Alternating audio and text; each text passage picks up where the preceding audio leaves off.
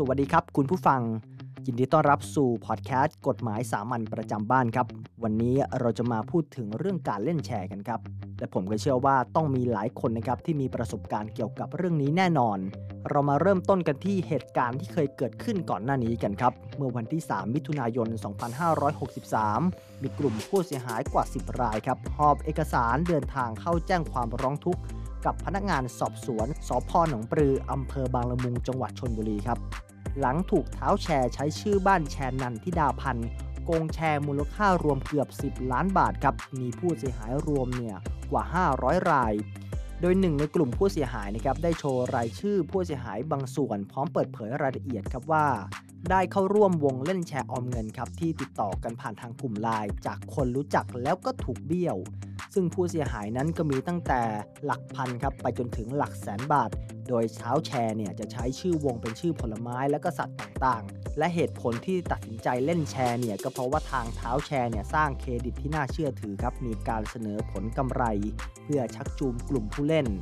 แล้วก็มีผู้รับเงินไปแล้วหลายคนก็เลยตัดสินใจร่วมลงทุนครับ แต่สุดท้ายก็ต้องช้ำใจครับเมื่อติดต่อเท้าแชร์ไม่ได้ ซึ่งบางคนเนี่ยร่วมลงทุนเล่นเพียงไม่กี่เดือน แล้วก็มีสัญญาณบ่งบอกจากคนในกลุ่มนะครับ ลงเตือนครับ หลังไม่ได้เงินปันผล และไม่ได้เงินต้นคืนด้วยนะครับ ภายหลังเนี่ยเท้าแชร์ก็ติดต่อจะทยอยคืนเงินให้ แต่ก็หายเงียบอีก โดยผู้เสียหายเนี่ยก็มีหลากหลายสาขาอาชีพครับ เป็นแม่ค้าไปจนถึงนักศึกษา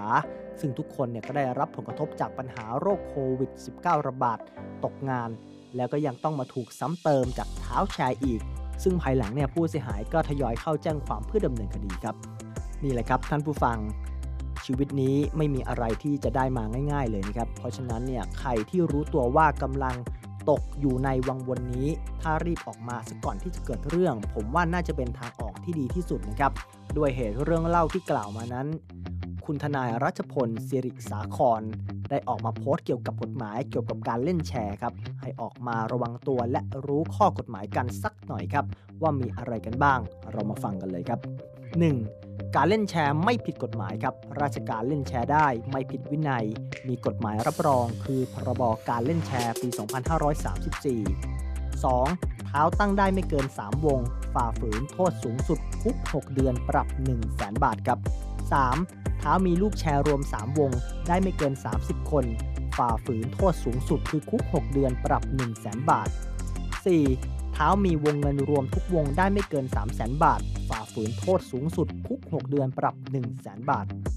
5. เท้าโพสเฟซชวนเล่นแชร์ไม่ได้ ถือเป็นการโฆษณา ชี้ชวนให้ประชาชนทั่วไปร่วมวงแชร์ มีโทษปรับสูงสุด 50,000 บาทครับ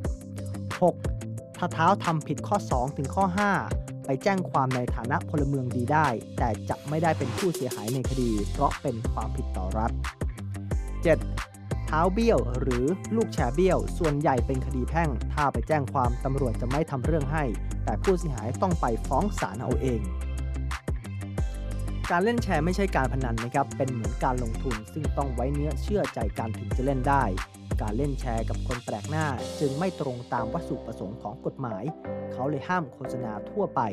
ดังนั้นจะเล่นแชร์โปรดใช้ความระมัดระวังครับ ไม่งั้นอาจจะเสียเงินฟรีๆได้ครับ